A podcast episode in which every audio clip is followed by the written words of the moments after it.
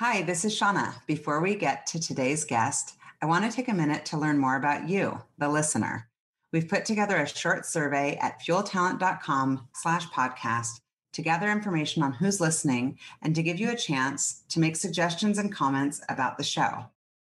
I want what fuels you to be a great resource for you and your interests, and I hope these interviews give you practical advice along with inspiration for your career and life. Help us continue to serve you better by going to fueltalent.com slash podcast.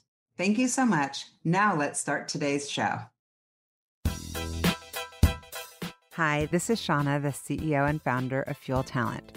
One of the things I have loved most in my 25 year recruiting career has always been the stories that people tell stories of leadership, career choices, company ideas, and team building.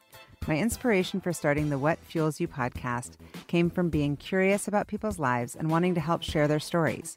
What path brought them to this place? What decisions did they make that led to failures and successes? Who influenced those decisions? And what lessons were learned along the way? I hope you enjoy the What Fuels You podcast. Today's guest on the What Fuels You podcast is Kris Engskov. Kris is co founder and CEO of Rippl, a venture backed startup redefining the next generation of mental health for seniors. Leveraging a value based approach, disruptive technology, and a relentless focus on empowering its clinicians, Rippl is pioneering a new care model to dramatically expand access to high quality, wraparound mental and behavioral health care for seniors, their families, and caregivers. Most recently, Kris served as president of Aegis Living, one of the nation's leading innovators in providing assisted living, memory care, and wellness services to seniors. Prior to jumping into senior health, Kris spent over 16 years at Starbucks Coffee Company, where he held multiple senior leadership roles, including president of the company's flagship U.S. retail division, and earlier as president of Starbucks Europe, Middle East, and Africa. Previously, Kris worked for Madrona Venture Group, a Seattle based venture capital fund, and earlier in his career, he was in public service. From 1993 to 2000, Kris held several positions in the Clinton White House, including assistant press secretary and personal aide to the president. He received his BA in public administration from the University of Arkansas at Fayetteville. Welcome, Kris. So good to see you. Thanks for having me, Sean. Good to see you. I'm going to hit you with some rapid fire first. You ready? Okay. I'm ready. What's your favorite this is such a hard question. I hate this question actually. What's your favorite movie? Do you know I'm watching all the World War II movies with my my 10 year old son right now? So I have to say Saving Private Ryan. We just got back from Normandy and I'm just so that was just such a time. I mean, those movies came out like 20 years ago. Wait, is and your son watching it? He is, yeah. Is he freaked out? I'd be like scared the shit out of a 10 year old. I you know, my wife and I have debated that whether he should be watching those movies, but he's just so into the history and we just got yeah. back from Normandy and he just like I just love that I'm learning more than he's learning, and I just that's really cool. Love that. So we're that's watching. Cool. Those what's movies. your What's your Starbucks order? Oh, like uh, tall Pike Place. Nothing fancy. Like I oh. love black coffee. That's um, I have to have like three of them every morning. All right. I feel better. So you might as well just get the venti, or then it gets cold. it does. It's probably better for your budget to just go for the venti. No uh, yeah, I'm terrible. I, even though I worked at Starbucks for many, many years, I still love truck stop coffee. It's just an Arkansas thing. Like I grew up that way in the heart. I get it. I love it. I get it. Um, if you could have lunch with anyone, I guess you know, alive or someone who's passed away, who would it be? Uh, I think that's man, that's a, such a tough question. That's a lot harder than the movie. I would say, you know, I still love. I mean, if you could be anybody, I would pick Nelson Mandela. I just think that's just we have so few people alive today or dead that you know are really like world you know people that the globe could follow and learn from. And i just i think that's just an amazing story. Um, yeah. No totally. Love that um, guy. is there i don't know if you're a reader but if so what are you reading right now? Uh, the most impactful book I think I've ever read is Strength to Strength, and you and I were talking a little bit about age earlier. Um, Arthur Brooks uh, wrote this book, I guess, two years ago now, and it's all about uh, how to be happy in the second half of your life and how your brain chemistry sort of orients it. You, know what you can do, kind of lean into your brain chemistry in your career in your second half to be super happy and super fulfilled. And I, I literally re listened to some of his podcasts every two months. That was the book that I read that I just, I loved. And I've learned so much from it. it was like it just arrived for me at a perfect time. I want to read this book. I think it's perfect timing for me too. Well, I think I think Matt. It's funny. Matt McIlwain, who I used to work with at Madrona Venture Group, mentioned this book to me like when it first came out, and he goes, "This book is going to change your life. You got to read it." And how many people say that to you? So you you know you write it down and you get to it at some point. And when I re- when I read it, I was like, God, it's almost like he wrote this book for me. That and oh, I, I can't wait to read it. Same way. Yeah. Uh, Hopefully, it's on Audible. People, yeah, you and I are both 51, and we have all this life ahead of us. We can do kind of anything we want to do. And it just helps you think about brain chemistry because there's just stuff going on in your brain right that that that you either lean into or you know you don't want to swim upstream. You want to go with the flow and it's just so good. Um, okay. like now it's I'll making me want to like get on amazon right away and get it. Um, is there a quote that you tend to reference or live by or uh, that resonates it's still overused but i love that teddy roosevelt man in man in the arena oh the like the guy up at yes I love that quote also. It's a favorite. I mean, now now everybody's adopted it, and you see it all over the place. Um, but I still think that is just such a, a, well. I don't know if he really said it or not, but if he did, it's true, right? We can credit goes to the guy who's out. Yeah, the guy or gal who's out there fighting a good fight, and yeah, whether you win or lose, at least you know how it feels to go go do the the big fight. So for some reason, it resonates for me when I'm on the sidelines at like my kids' sporting events, and the parents are screaming yeah, my kids, my kids are big into sports too, and I and we watch a lot of sports, and we're and it is the psychology of thinking about you know what it's like to be that age and being out there competing, and you know that you know you always hate to drive home with them when they've lost a match oh, or, yeah. or whatever, but that's when they learn, and you know, that's when we learn, and I think that's what that quote's about: is you're not always going to win, yeah, but how do how much do you learn? Yeah, um, okay, so if you could have a superpower, what would it be? I could have a superpower. What would it be? I think it would be. Um, I mean, again, these are super hard questions. I'm uh, giving you really hard ones. I literally go like mashed potatoes or baked potatoes, like for some people. But there was so much I wanted to ask you that I was like, maybe I can like disguise it through the rapid fire questions. I think it's you know superpowers for me would be you know how how do you just EQ to I feel like I have a fair bit of EQ, but I think yeah. I would love more of that. I mean, because it's always in the nuance. It's never in the, you know, and so much of business is about, you know, it's about EQ. It's about reading a room and understanding where people are. Uh, and I've thought a lot about that lately. Is I just wish I, I'd love to double down. And it's not something you know you can get out of a book. You just have it comes from experience, right? So my superpower would be EQ. I have to say, we've only known each other for uh, what half hour, which is weird because I agree we should know each other. But I'm a very good reader of people, and I think you've got very high EQ. I think that's one of your superpowers already. I'm guessing. I bet you if I asked around, people would be like, "Yeah, that guy." Hundred percent. But you want more. That's what makes you have high EQ is that you recognize it's important. Well, you told me to be honest. I mean, sometimes I just totally miss something, like really? you know, especially in managing people and that sort of thing, where you just you go into a situation, you kind of have this battle plan, or especially if it's you know tricky or whatever. I don't know with a customer, with a with somebody you manage or whatever, and sometimes you just totally get it wrong, and you go home and you just think, God, how did I like, how did I miss that?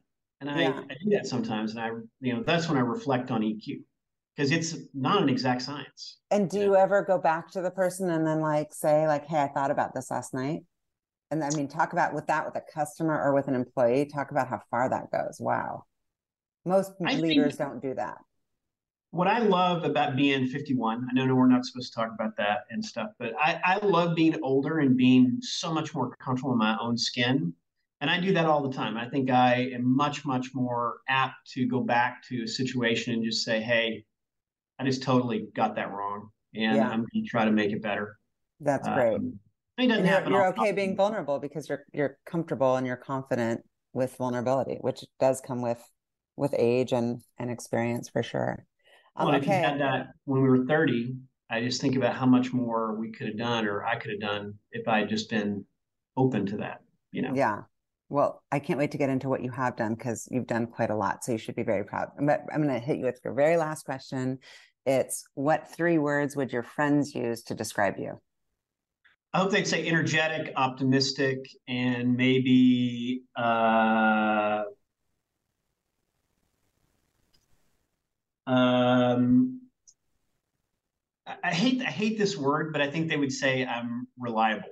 Like I do, I, I'm going to do what I, will do what I say I'm going to do, and I think yeah. that's a good one, even though it's a little boring. I don't think it's it's a very good quality in a friendship, though. When you really yeah. think about what you want in a friend, mm-hmm. who you can count on, right? That's great. Um, okay, so let's get into it. You are in Seattle. That's where I'm, that's where we uh, are crossing paths. But where are you from originally? It's from the South, and I love you. Definitely have this voice for radio. it's funny. I, uh, it's funny you say that. I worked at a radio station when I was a kid. Uh, I grew up in a tiny town in Arkansas, 1,500 people, called Berryville, Arkansas. That's where I grew up. 1,500 people? 1,500 people. I think today it has 3,000. So it's grown a lot, but uh, it was tiny, tiny town. So uh, there's like a post office, like a bakery. Quintessential, like southern little town, uh, town square. My dad owned the hardware store on the square, Main and Main. And yeah. it was a tiny town. And we knew everybody and everybody knew us. And that's just where we'd grown up for generations. So and I and I did do some research and read that that's where uh, Clinton was doing some of his campaigning right? Well, I mean, Arkansas is, right? not a very big place. So when you ran for governor or attorney general of Arkansas, you inevitably came to this town. To the hardware store, though, specifically? Yeah, my I mean, my grandfather and my we, that's what we did when we were kids. I mean, we had a hardware store. That's what my whole family we all worked in the hardware store. My great great grandfather started it, and my grandfather in this little town. I mean, he held court in the hardware store. That's what that's where everybody gathered in the morning, had coffee, and that's amazing. Shot the breeze, and so inevitably, politicians that were running for office would come through there, and Bill Clinton came there many times um, into the store, and this is back, you know, well before he ever contemplated running for president, but he certainly yeah. was in there. Yeah. I'm curious. Uh, let's go back to the hardware store. Are you handy? Uh, no. like, can you My come over? Can you come over and fix some things? No, not so much. Oh, okay. I wish I had that though. I had it when I was a kid. My dad, you know, I kind of that's one of those things that I look back on my dad and my grandfather and just like, you know, they just fixed things. They just knew how to do stuff. And and I think we've lost all that. Oh, know. completely lost all of that. You know, Beyond. something happened. What would we do? Right. There's some basic things that I feel like everyone should know how to do. I, I guess I'm not supposed to say like the men or the women, like everyone like everyone should know how to do some basic things and i agree it's like mm-hmm. crazy. So so you've been around entrepreneurship kind of your whole life like generations of entrepreneurs. Um did you think when you were little that maybe that was a path that you'd want to take or was it expected that maybe you would take over the family business? Oh it was 100% expected that i would take over the family business and and i and i I, that opportunity existed and I just didn't it you know road took me a different direction and I don't think my family was disappointed me in any way. They wanted me to go do what I wanted to go pursue, and it just didn't take me down that road. Um, and I always did want to be an entrepreneur. My, my, my parents were. I look. I often look back on my dad and my grandfather, and running a, a hardware store in a small town is a hard job. I mean, you you know that's where I learned a lot about. You know, my dad. I, I remember one of those poignant memories I have as a kid is delivering appliances to my dad on Friday nights uh, out in the country, right? Taking a refrigerator to somebody. And I would often say to my dad, I would, I remember saying this to him. I would say, like, Dad, it's like Friday night. Uh, can't we just be at home? And my dad would say to me, We deliver things when people want it delivered because that's what we do. And I always thought that was a sacrifice. And yeah, I look back today and I think, you know, that's where I learned about being customer focused, right? You know that's that's your livelihood. In a small town you know you do what you need to do. And i just thought that was he was a great role model for that. 100% and do you have siblings? And where are they now? Where's the family now? I've got a brother uh, all my family's still in arkansas except for me. Uh, i've got a brother in little rock and i was asking you about your tennis career but my brother played uh, ncaa basketball for arkansas for several years and won a final four. And like my brother has his own uh, story back in Arkansas, but uh, one brother, and that's it. And he's a couple years younger than I am, and uh, and he got all the a- athletic ability, and I got none of it. and do they still have the hardware store? No, the hardware store closed a few years ago. Um, it just, you know, small town hardware stores have just moved on. Unfortunately, it's just that business model doesn't work as the way it once did. But uh, it was. I still have this such a romantic. When I go back to my hometown, the building still there was this old, you know, 19th century building, and it just, it, it just so it's such a romantic idea to think about what it was like to, you know, in its heyday. Yeah. yeah. So. so when you think back on like middle school, high school, what were some of your big dreams? Were you what were you envisioning for your life at that point? I mean, to be honest, most people in small towns in Arkansas, they kind of stay around and they yeah. they grow up there. You know, you play high school football and you graduate and you you do what you'd kind of expect. Uh, you know, people didn't really leave home very often, and I always knew that I wanted to go out and see the world. My mother was really, really good at showing us. I mean, we didn't have a, too much when we were kids, but you know, we do these driving vacations and we drive all these places and I just remember my mother really trying to show us as much as we could see, and um, and I just knew I wanted to go out and see what was out there, and it was a you know, and I didn't know what that meant, but that to me meant meeting people who could show you new experiences, and yeah, again, you know, your parents are so influential and encourage you to do those things. Yeah, there's never expectation that I was gonna. If I wanted to stay, that was great. If I wanted to fly the coop, that was totally fun too. That's great. That unconditional love feeling is like incredible. So you feel like you, you know, you can let your wings fly. And so, so tell me about college. How'd you make the choice to go to school in Arkansas? And um, how was that? Was that the right choice for you? Would you study? Yeah, I think it was the right choice for me. I mean, I, I didn't, I don't know that I knew a lot beyond the borders of Arkansas, really. Right? That was that was kind of what uh, you did, and I knew lots of, you know, lots of my friends were headed over that direction. So uh, the University of Arkansas actually has grown immensely since I went there. Um, but it was it was fun. We had a great time there. Uh, I studied public administration. Had a really influential mentor early on, a woman named Ann Henry, who was actually very involved in Arkansas politics, and she ended up kind of becoming a major player in my life during that time, kind of guiding me, helping me understand. And, and she was one of those special people who just you know she had evolved as a person and really understood the world, you know, uh, in a in a in a much more sophisticated way than maybe other folks that I was you know working with at, at, at university.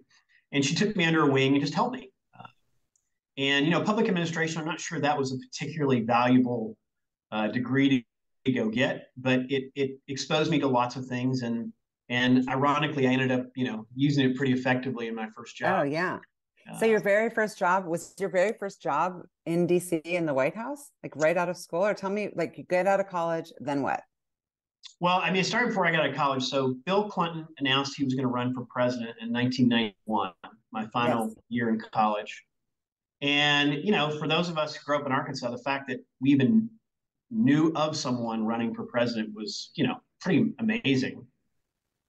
So I, you know, we had this relationship with him. My dad and my grandfather had both worked for Bill Clinton at different times um, in politics, and um, you know, he announces, and I'm, you know, I thought, gosh, how am I going to get involved in that? That I was kind of interested in politics, and I thought, once in a lifetime opportunity. So I wouldn't say I quit school my senior year, but I certainly took a lot of time off to go do things on his behalf in this campaign.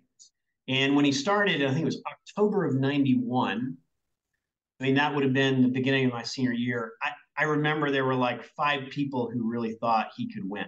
I mean, that was a it was a big group of people running for president, and there just weren't a lot of. It was still pretty far out, and um, I went on the road a little bit and tried to help, and um, and then ultimately, you know, he won. You know, he he he you know he gets momentum kind of in the back half of that 1992 year, and you know gets the nomination and then uh, you know beats George Bush. And I graduated in May, and a friend of mine, uh, my closest friend in Washington, in, in uh, Fayetteville, uh, he and I decided we're going to go. We're going to go see we can go get a job. Right, we're just going to take a risk. And I remember this was actually a really influential moment. I had a I had a job offer from Tyson Foods, which was the big chicken. Oh yeah, we know Tyson Foods for sure. Yeah, I mean, it's like super serious, great company, yeah. you know, opportunity to grow or whatever. And my mother, I tell my mother, I go, Mom, I'm not going to take the Tyson food job. I'm going to go to Washington. And she goes, Well, do you have do you have a job in Washington? I go, No, we, we're just gonna we're gonna go. And I think to her credit, she said, follow your dreams, do whatever you want to do. And I, I, you know, walked away from that. And I, uh, this friend and I, we literally drove to Washington without a job, without a place to live. We loaded our cars with all our stuff. We drove up there and we stayed, we stayed in this little, stayed at the town motel out in Alexandria for like a week trying to figure out where we were going to live. And it was just one of those moments where you're just like, can't believe I did that. it was so character building. And, uh, you know, we, we started to network our way around Washington. Obviously, we knew a number of people who had moved up there. And to get to try to get to the answer on what was your first job, I uh, Stephanie Street, who was the president's scheduler, was I'd gone to school with her brother, and he let me go down and chat with her. And you know, here we are. She's working in the White House. I actually get to go in and see someone who's there. This is you know four or five months in administration the first year, and she said, you know, why don't you? I think the best way to get a job in Washington is like just try to find a, a volunteer spot where you can just get in and get your foot in the door. And I, she sent me down to the press office, and I met this woman, and she said, "Yeah, you can volunteer." You know, after the first 15 minutes of getting to know each other, and she said, "I got all kinds of things you can do." And uh, she, I just remember her going, "When can you start?" And I go, "Well, like how about now?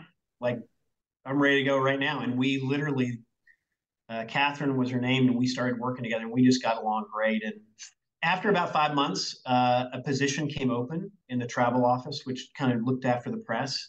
And she goes, "Do you want to? Do you want to work here?" And I'm like, "Absolutely, I want. I want to work here." And I remember driving home that afternoon, calling my mother, saying, "Hey, I'm going to work in the White House. And it was like, you know, junior of junior, junior, junior jobs. But, you know, had a pass. I got to go in there, and, and that was my first job in Washington. Uh, that's so crazy. Is that how it goes down? Like, I've never, I always think that's such a cool experience. And especially for young people to be, to be working in DC. Um, I recruited in New York for a long time, and a lot of the resumes, you know, looked similar to yours those first, you know, three to five years out of school and they just always described it as the best years ever. Very social super prestigious tons of learning um uh, you know working on like-minded super bright young people. Is that how it was for you? Yeah and i i think that's exactly how it works. And you know washington is such a transient fast moving i mean it favors people who are really open and are willing to work really hard. And it you know i think there's always this sort of I mean, I, I came to Washington with my University of Arkansas degree. I didn't know really anyone. I, you know, I had this big chip on my shoulder a long time about people who went to fancy schools and, and you know, had pedigrees and knew people. And what I realized really quickly was, you know, Washington is actually made for people who just want to work hard and learn as fast as you can. And I, a lot of people ask me about how to get a job in Washington today. I still give them exactly the same advice I followed when I went there, which is get up there, you know, network around, meet some people that really, you know, start your engine, some organizations that you're excited about, and you will find a job. You know, you're not going to find, you know, you're talking about entry level job, but right. get your foot in the door. Right. But be and, willing to do that. Right. Yeah. Be willing yeah. to do those like the menial tasks. Yeah. That totally, totally makes sense. And it's such a meritocracy too. You know, I think Washington really favors people who are, you know, if you're smart and you're hardworking, you they are going to pluck you out of there and and move you up ladder really quick. So you're there over seven years, ended at the president's aide role. What is that position? So since I think since um, Thomas Jefferson, maybe they've had this role called the president's aide, and it's like the just the coolest job in the world. So each president has sort of a I don't know aide de camp kind of you know it's not a senior job, right? You are you are just the guy who is there all the time, making sure the trains run on time, you know, carrying the briefcase. Uh, but I, I the, the job is amazing because it's the only job that I that I know of where you get to do and see everything the president does without any of the responsibility. Mm-hmm.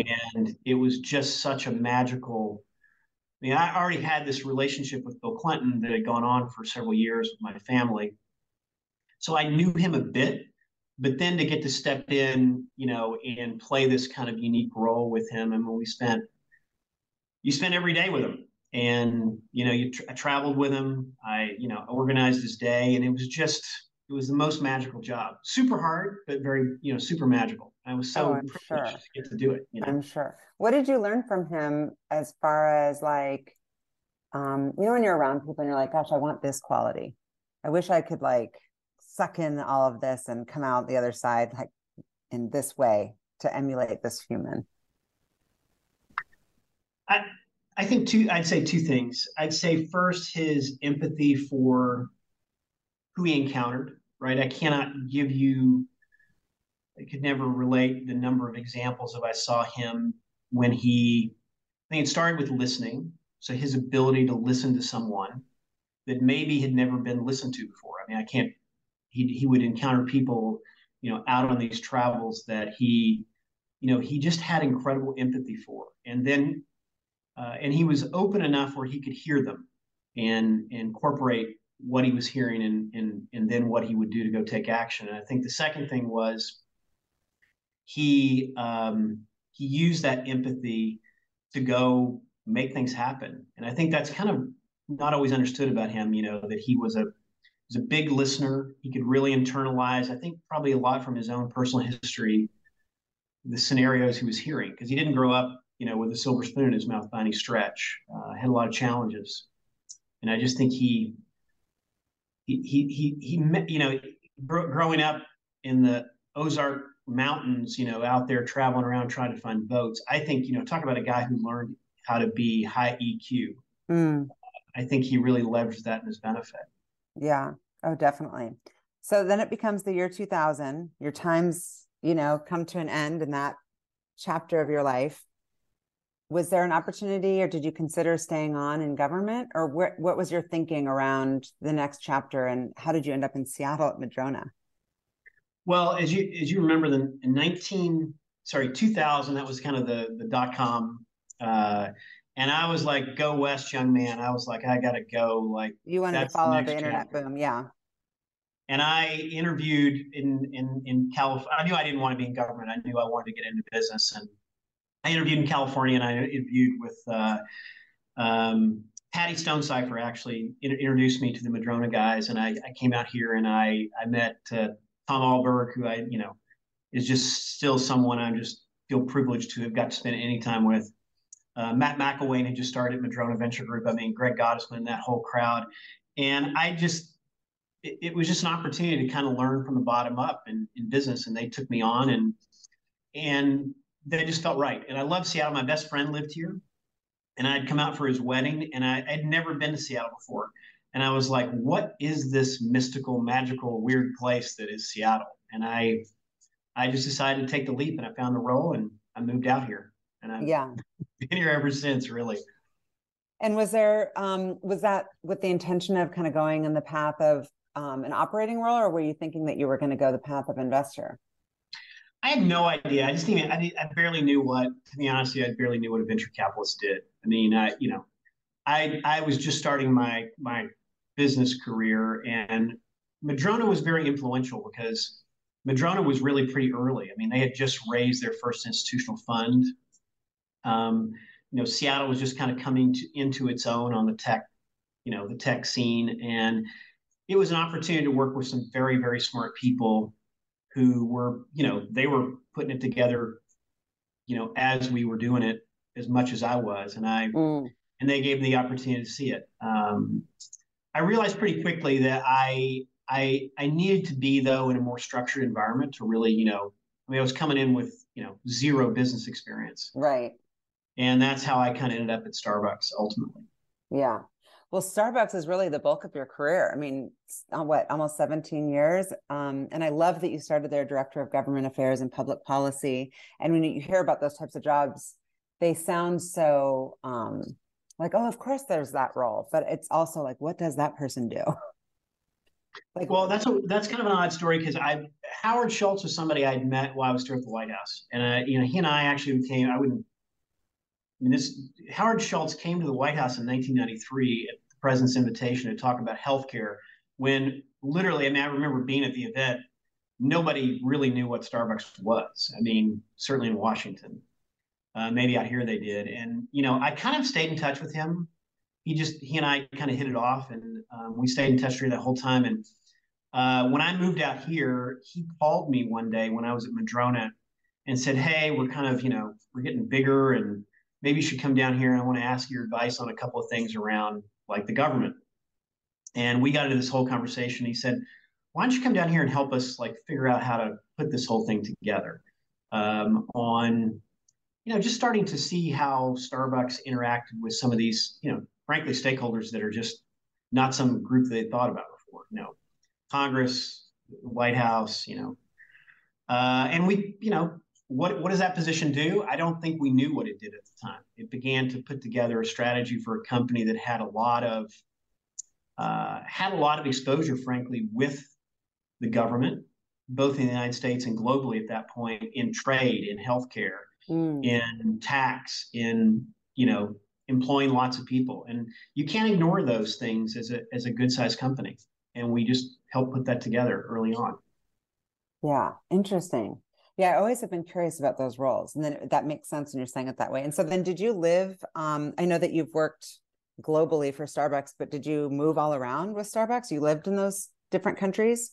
London, Austria, oh. UK? I mean, are you just running that from Seattle? Like, what? No, no, we lived all those places. We lived all those places.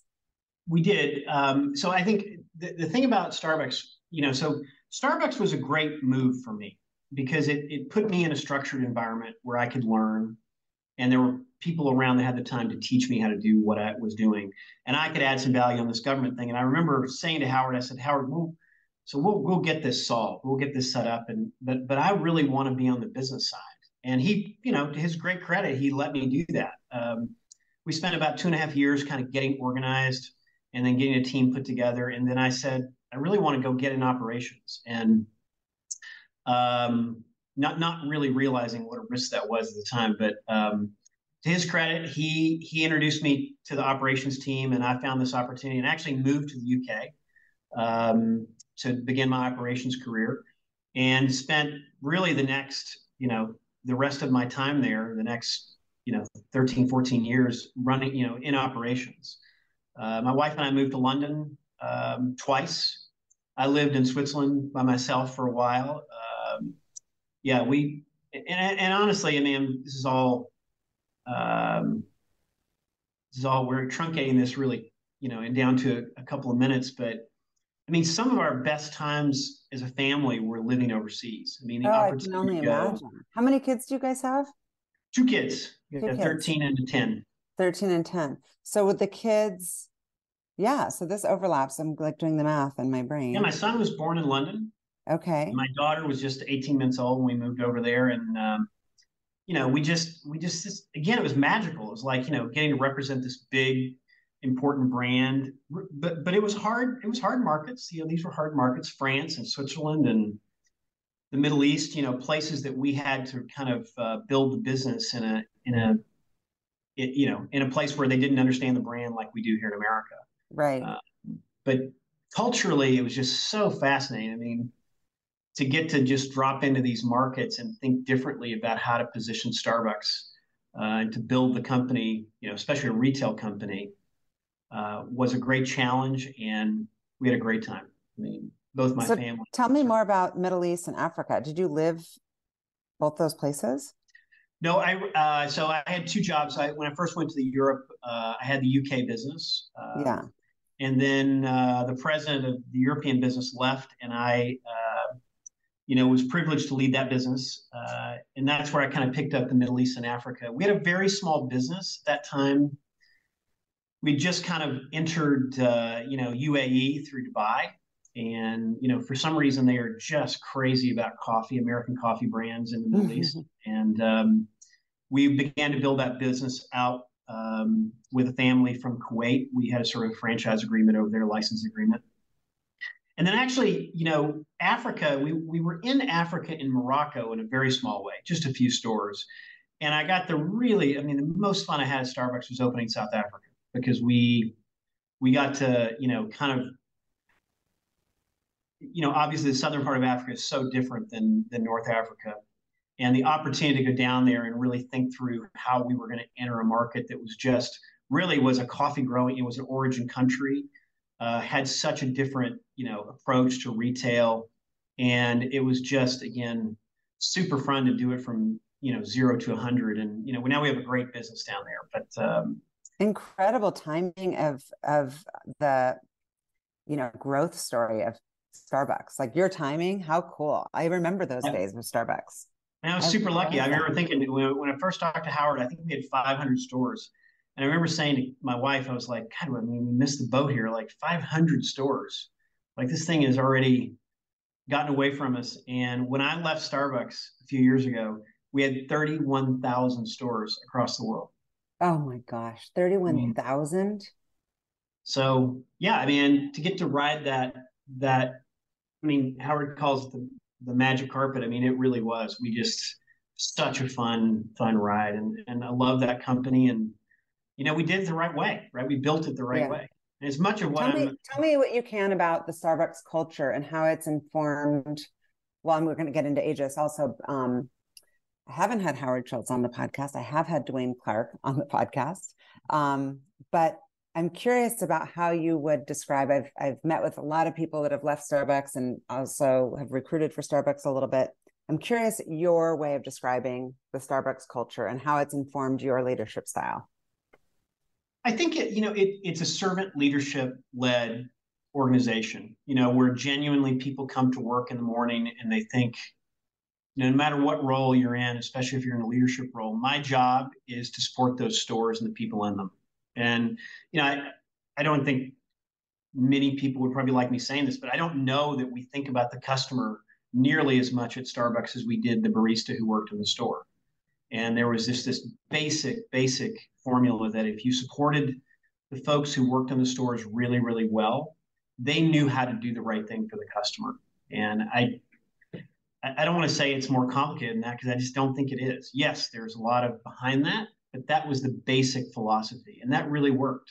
Uh, mm-hmm.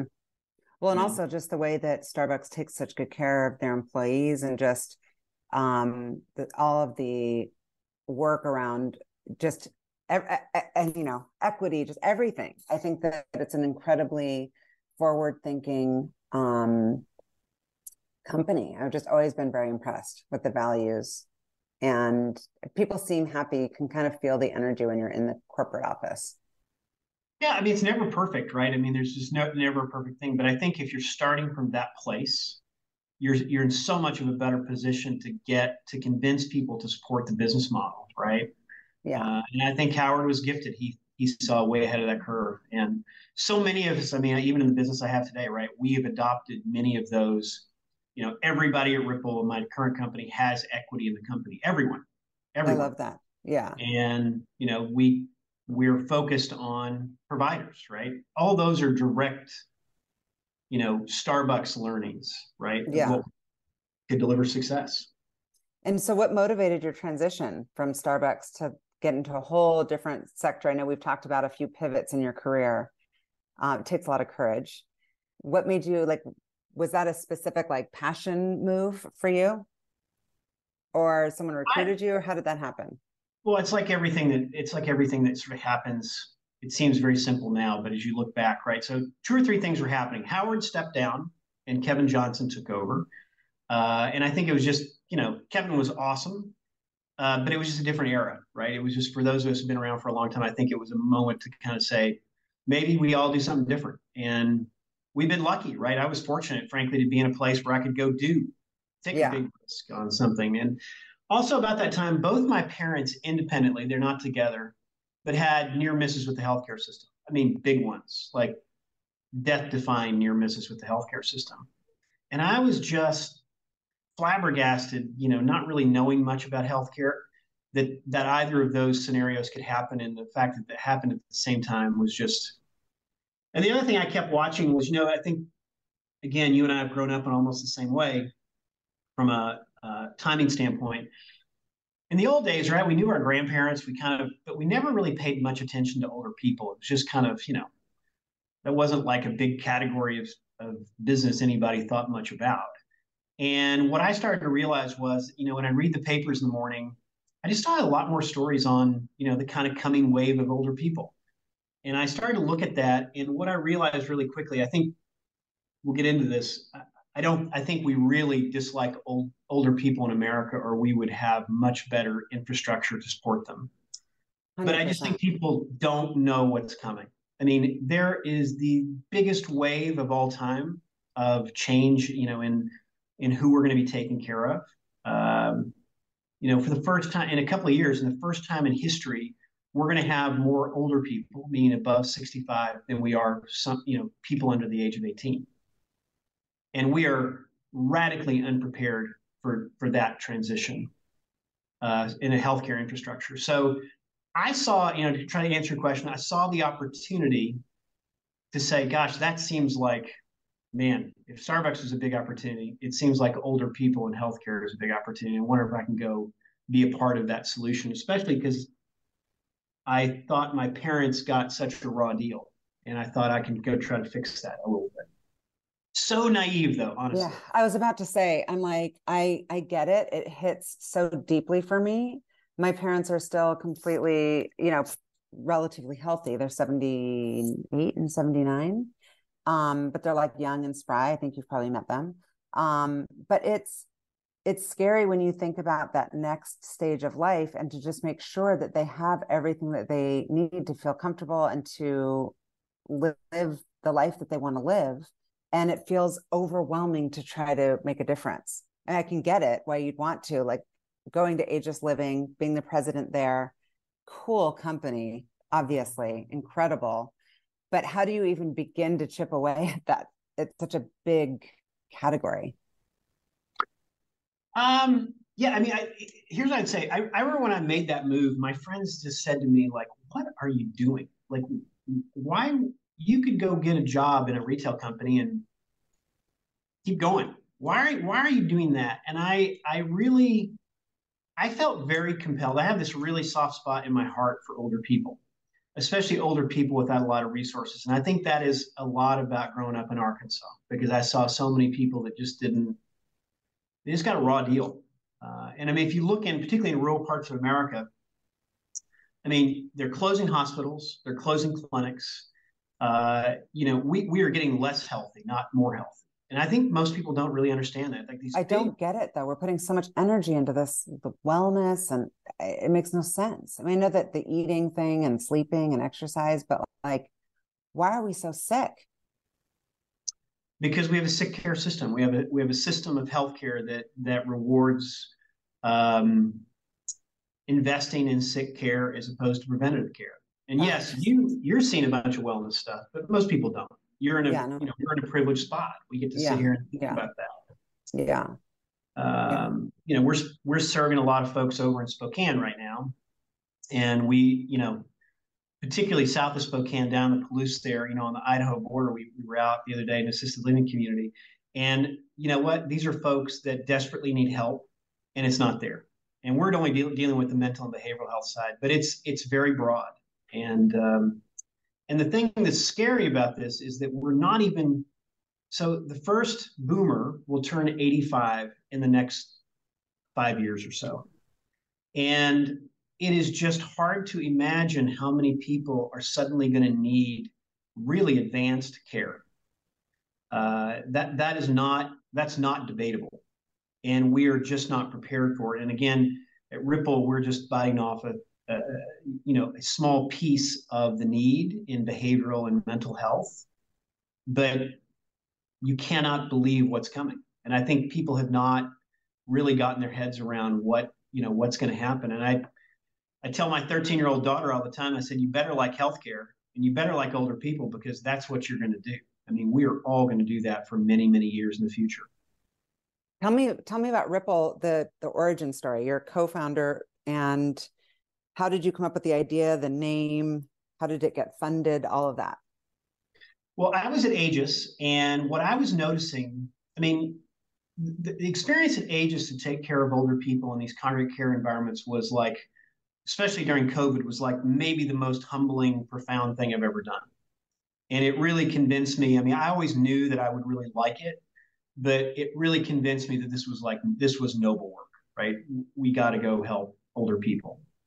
And they're just it's not a sexy place, right? I mean, nobody who wants to go work taking care of like frail older people, right? If you don't have to. Well, it's a big opportunity and there's a lot of mission in it. And I've always needed that in my work. And what I was seeing at Aegis was we were oftentimes sending uh, residents to the ER uh, because we didn't have the clinical capability to manage uh, their behavioral symptoms related to dementia. And this is not Aegis or any place else. This is everywhere, right? And as I began to try to look at that problem, uh, I'm making a long story short here, I began to realize that this is a gigantic gaping hole in the healthcare system. That if you're out there and you have a mental or behavioral health condition as an older adult, and I'm talking about real seniors, right? 75, 85, 95 years old, you got nobody. And uh, I, I began to try to to solve it. And I realized there was this very, very big business opportunity to try to go to sort it out. And I can get into all the reasons why it exists and that sort of thing. But Bob Nelson, who is the um, managing partner Arch Ventures, who I've actually sat next to at Madrona when I started in 2000, who was sharing office space with them, and he and I had become uh, acquainted and friends. He called me one day because we were on this board together, and he he was asking me, you know, like, what do you see in senior care, and do you see any opportunities? And I go, man, I've got I've got a big one. Let's let's go. You know, maybe we should go work on this together. And in that 10 minute call, we decided we would go. You know, Bob is famous for taking on really really difficult, you know, healthcare problems that are kind of intractable. He loves that. You know, the harder the better. And we just started talking about this. And literally 10 minutes later, he said, let's go do it. So that's how we decided. Wow. And I left and we we took it on. When we first started raising money, I mean, we went we we did a number of things. I, I went out to uh, McLean Hospital, which is one of the Harvard hospitals out in Boston, and we spent some time out there. Kind of, they're the number one psychiatric hospital in the country, and we just tried to learn as much as we could. Is this, you know, was what I was seeing with residents in the ER? Are there really a lot of older people with dementia in the ER unnecessarily? Um, and it turns out that that is not only true, but it's dramatically true. And we you know we did a bunch of other kind of research in, in looking at this had actuaries actually study the claims data and we validated that actually it's there really are unnecessarily a lot of older people in ers and unfortunately once they get to the er they you know they're three times more likely to end up in the hospital. Uh, then they typically go to a nursing home or rehab. And sometimes you know many times they don't make it home and that could be any for a number of reasons but even if you don't like older people and you say, you know what, who cares? You know, they're old, you know, and that, you'd be surprised at who believes that. Even if you don't think that's important, the cost of these folks is exponential, uh, particularly in our space. So, mental and behavioral health um, is one of the most expensive conditions out there. In fact, um, uh, it's the most expensive of you know neurocognitive diseases are the most expensive end of life disease there is if you look at it especially in the final year. And i'm going to try to answer your question. We started raising money. Uh, we went to all the you know traditional players as you can imagine in venture and they were really skeptical. I mean i remember this having some conversations like many entrepreneurs when you're first starting you know beating your head against the wall. How do i help them see the opportunity the way i see it? Right and and it took it took about eight months. And when we closed our round in September of last year, we had a syndicate that I think was as blue chip as I could have ever imagined, way better than I ever imagined. Uh, thank you know, thanks to Bob and many others who helped us. But they see the opportunity, and it was Google Ventures and General Catalyst and Arch Ventures, um, F Prime, which is Fidelity, and uh, Mass General Hospital. And I genuinely like look at that group and it's like, I can't believe how lucky we are to have such incredible investors who really understand the opportunity and can help us, you know, take this on. What did you describe when you first um, pitched the business as your um, business model, business plan, and has it pivoted or changed at all since then? Uh, uh, yeah, well, has it changed? I mean, like every day it changes, yeah. right? As we're yeah. trying to we're so early, right? We're yeah, we're, figuring it out. I mean, we took so originally when we identified this opportunity, okay, why if you're at home alone and you have dementia and you're caring for your spouse or your sister or your brother, you know, how do we give you a resource, be it clinical or social or whatever it is, so that when you run into a problem, how do we give you a resource that you can call that will say, hey, here's the answer instead of going to the ER? Because what happens today is that you're, you know, seven o'clock on a Tuesday night, you're an 85 year old woman taking care of your 90 uh, year old husband who's mid stage dementia. If he begins to get aggressive or have behaviors, which is very, very common with Alzheimer's and other dementias, um, you know, you get nervous, you've never seen this behavior. What do you do? Well, you're not going to call your doctor because they're not going to pick up. You may call the, the nurse line down at the local hospital and they're immediately going to send you to the ER. And then you go to the ER because that's what's available to help you. And unfortunately, once you cross that threshold, the ER doesn't they they don't have the training either. And you end up sitting there, and this is these are real numbers. You will sit there for five to eight hours. You will then oftentimes be admitted to the hospital for somewhere between three and 11 days. And because it's psychiatric or behavioral or mental, it depends on how you kind of categorize it. Oftentimes, it's very hard to discharge you because there is no place that has the capability to take care of you. And we are trying to get in the very, very front of that. We're using a, a collaborative care model of highly specialized nurse practitioners, uh, licensed social workers and care coordinators working together in a, a virtual pod to try to be that resource for you and to call instead of you know having the only option of going to the ER. And I know it sounds crazy, but there's just this you know post diagnosis, especially with Alzheimer's today, it's a black hole. Uh, you know, for for families and patients.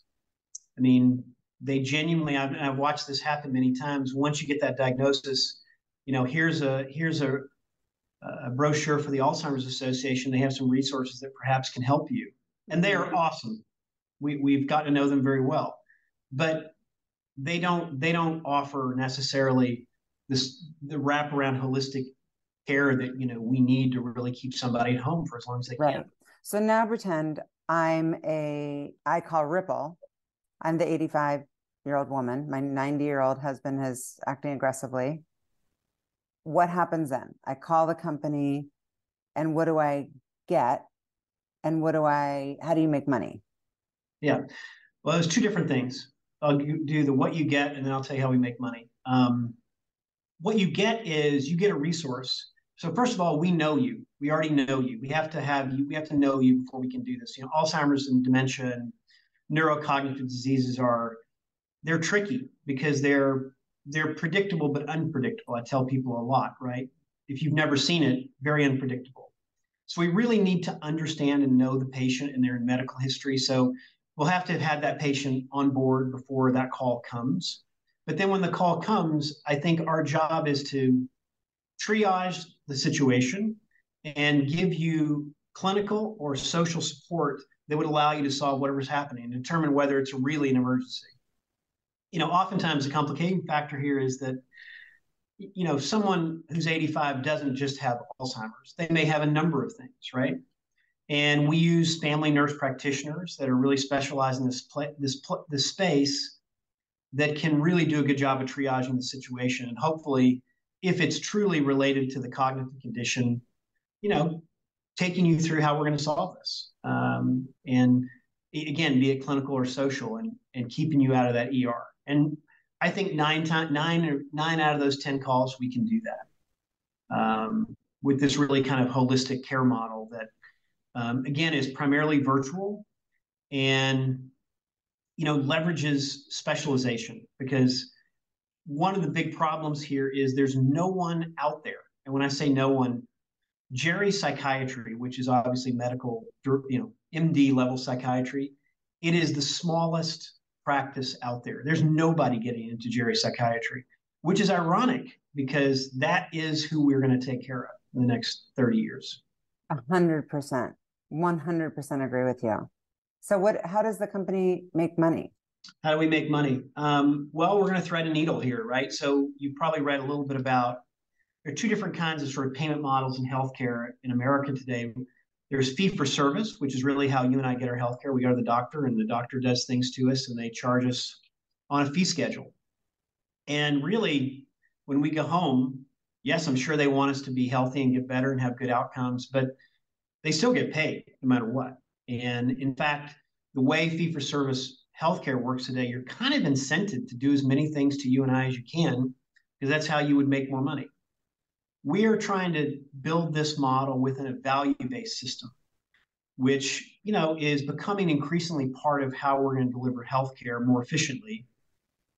And basically, what that does is this: you contract with insurers or providers to deliver this care, and we get paid um, when we deliver good outcomes for you, meaning you have to, in dementia's case, right, you're not going to get better necessarily, but we're keeping you out of the hospital. We're delivering on some of these these health outcomes that are we're keeping you stable, you know, in your in your current condition, and we're doing it less expensively than if you went just to uh, into fee for service healthcare, um, because many people have different needs. There's no reason that I need to see you every three days to make sure you're doing okay. Maybe I can see you once a week or once a month or once a year.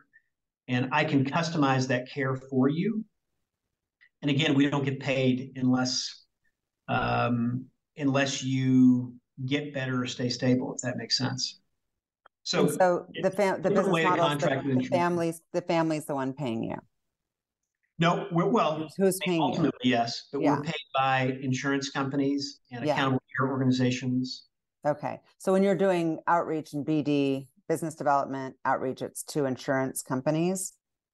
That's who you're well, partnering with? We're really early. So, yes. And we are also working uh, fee for service as we get started to prove the model out. You asked me earlier if we're if we're using the same model we started with. I mean, the reason this doesn't exist today is because fee for service healthcare doesn't pay for the holistic care mm-hmm. for some of these conditions. Mm-hmm. And and the irony of ironies, right, which there are many in healthcare, uh, oddly, going to the ER might be better in some scenarios for the payer. Um, not ultimately, but we're trying to give them a, a trying to give a better answer to that, right? Keep you out of the ER to take care of you better and to take care of you less expensively. Um, Got it. Okay, that makes sense. So, what markets are you currently in, and what are your growth plans? We're just today in the state of Washington, so we just started serving patients at the end of January, and we're serving patients from, you know, Bellingham to Tacoma to Vancouver out to you know the Palouse and Spokane. So all across the state, all most of our care is virtual, especially the clinical pieces of our care. So we really are very flexible in that way. Yeah. Um, how, how does someone know if they've got early onset dementia? Are there tests out there for it? I know that there's a lot of like, I just was reading about Martha Stewart, how she just looks so incredible right now. Literally this morning, I was reading about her tips and she gets up in the morning and does her crossword puzzle to keep her brain going. But like, if she woke up one morning and was like, wait, this is weird, my crossword puzzle, I can't do it. Or I forgot where my keys are. Like, I forget where my keys are. How do you know when it's happening? Well, that so early onset is a very different condition than I would say traditional dementia like early yeah. onset yes you, you, you, know that's a very clinical scenario. And there are a number of different tests to, to decide whether you have that uh, from blood based to sort of uh, to, to visual assessments to you know uh, basic cognitive assessments which is really how it's been done for a long time. Most of what we deal with is what i would call traditional dementia right? Uh, amyloid plaque on your brain. And you know typically I mean, out of every hundred people, about ten of those are di- every hundred you know group of seniors above the age of sixty-five. You know, eight to ten of those will be diagnosed with some kind of neurocognitive disease. There's probably another 10 to 12, there may be more that are undiagnosed. As you know, there's a lot of stigma associated with dementia, uh, especially in rural environments where people, you know, they're pretty independent. And the last thing they want to be told is that, you know, they're losing their memory or they're having difficulty there. So, a big part of what we're doing is we are diagnosing dementia. We use an FDA approved assessment uh, that's pretty standard. Um, to help you recognize whether you actually have the disease or not. And there's lots of stages, right? There's what they call mild cognitive impairment, which is the early stages of dementia. And then there's, you know, dementia itself. And, you know, what people sometimes don't realize is the majority of dementias, there are probably 200 different kinds of dementia out there, but the majority of it is Alzheimer's. And mm-hmm. it's what most people that encounter the disease uh, are dealing with. And that's what we see the most of, and probably are most effective at helping people navigate and manage. Um, so, so it's more about managing it. It's not about slowing it down. There's nothing you can do. Like if you find out that you've got this mild cognitive early, you know, signs, it's like you just know what's coming. It's mm-hmm. not that you can say, "Oh, now I'll start eating more broccoli and sleeping more and taking these vitamins." Or is there something you can do? Well, I'm not. these are probably these are probably not the best questions, but I'm actually like legit super curious. Well, it's a super interesting part of medicine. Like I'm not a doctor. I'm going to say that. I'll say that a hundred times, right? But in studying, you know, we're surrounded at the company at Rippl with, I think, some of the most progressive thinkers in the space. Um, from pharma, people who are deep involved in therapeutic development, to people who are, uh, you know, at McLean Hospital, deeply involved in in progressing care models that you know figure out how to care for better pe- people better with these conditions but i think the broad answer to your question is um, you know there's a lot of good you know for the first time maybe in 20 years in the last three months there's been some very positive news coming out of therapeutic development so there are a couple of different drugs aduhelm and lecanemab that have shown for the first time in, in a very long time some ability to slow the progression of the disease when really there's been nothing even remotely optimistic for a long time. Yeah, that's so, great news. Yeah, it is. Um, yeah, it, it's early, but there's a lot of you know research and development going on in that space. Um, in fact, uh, Ryan Watts, who uh, co-founded and is the CEO of Denali Therapeutics, is one of the leaders in this space and designing therapeutics for neurocognitive diseases has been a big influence on us and how to think about, you know, how we may help with that over time as these therapeutics become more available. But um, yeah, it's, it's, it's still very early. It's I know that it's early for the company, but it's a thank you on behalf of like everyone because this is something that's important and i'm glad that you um, have taken it on and i'm excited to watch what you continue to build. I'm curious if you are um, drawing in talent what you can tell people who are listening about why they should want to come work at Rippl um, beyond getting to work with you and this incredible uh, challenge that you're taking on. I mean, obviously, I think it's going to be a passion play for a lot of people. People want a sense of purpose. Right now, I can tell you after 30 years of recruiting, I'm hearing that more than ever from candidates, but specifically about the culture and what makes someone successful there. What would you say?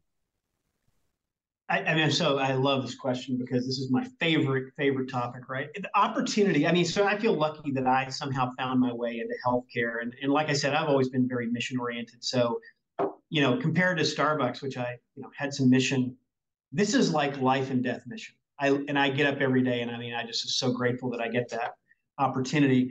And I think we're finding that you know, I, I say this again, taking care of older, frail people with these conditions is not sexy and yet that's why we need people to come and help us do it, right?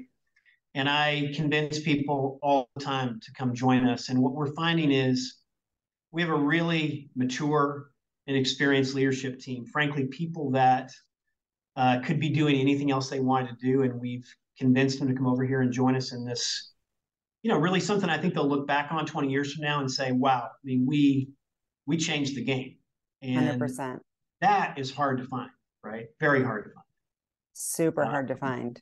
I love it. I'm excited to continue to watch. So, my final question for you is what fuels you? What we just talked about. I mean, I love I, a couple of things. I love that we've taken on, it's back to Bob and I's conversation early on. This is one of the darkest, hardest, most difficult nuts to crack in healthcare. There, and I and I, there's no doubt about that. I think I, as I've gotten around to, you know, various, there are lots of healthcare startups out there, right? Trying to solve various pieces of the pie. It's just so big. But like, I feel like we are putting a very big light into this corner and we are going to open this up. And look, uh, rising tide's going to lift all boats here, right? We're not going to, we don't have to own every part of this business. In fact, I think we'll spur lots of new companies to get into this space because this is a wide open category. Yeah. Despite the number of people that need help, despite, you know, this is not new, there is there are just not many people out there in the space. So I hope we we spur others to come in here and join us and see why this is such great work. Uh, the other thing that I would just add here is that we've tried to approach this brand. We haven't talked much about the brand, but you know, I swear when you start a healthcare company today, the first thing you do is like you pick out the shade of aqua seafoam green you're going to put on the website. You're going to build a paragraph that tells people what to do and no one's going to understand it. Like I want to approach older people healthcare in a totally different way than has been done before. Right? This we can be optimistic and hopeful. And you know, just because you get a dementia diagnosis, I mean, like we say it all the time, like man, it's it's not the end of your life. You got lots of life to live, and maybe it's just a great reminder that you got to get your bucket list going and get out there and make it happen. And our job is to help you do that. Our job is to enable that. And that's 100%. the way we try to do it with our clinicians. It's a, I think it can be a, you know, dementia right now is positioned as this very sad, you know, dark place of, you know, abandonment and loneliness. And it's so not that, you know. Yes, there's not a cure today, but man, there's not a cure for really lots of things that we could encounter. Uh, yeah. And we're gonna we're gonna approach this very differently. And that's where Rippl came from, by the way. You know, oh, about, interesting. We picked Rippl because you know a ripple is something that typically, if you make enough of them, turns into a much bigger wave. And I know that sounds a little hokey, but we are going to build this category. We're going to get a lot of new people into the space who know how to care for these folks, and we are going to build a wave uh, that's going to make the world better. So that's why I'm doing it every day. Thank you for listening to the What Fuels You podcast. Be sure to subscribe, rate, and review on iTunes, Google Podcasts, or Spotify, and follow us on social media to keep up with the latest news and episodes. You can also contact us at podcast at fueltalent.com to provide feedback, ask questions, and share topics or guests you would like us to cover in the future. We hope you feel inspired by our guests and that we have helped fuel your day. Join us next time for another episode of What Fuels You.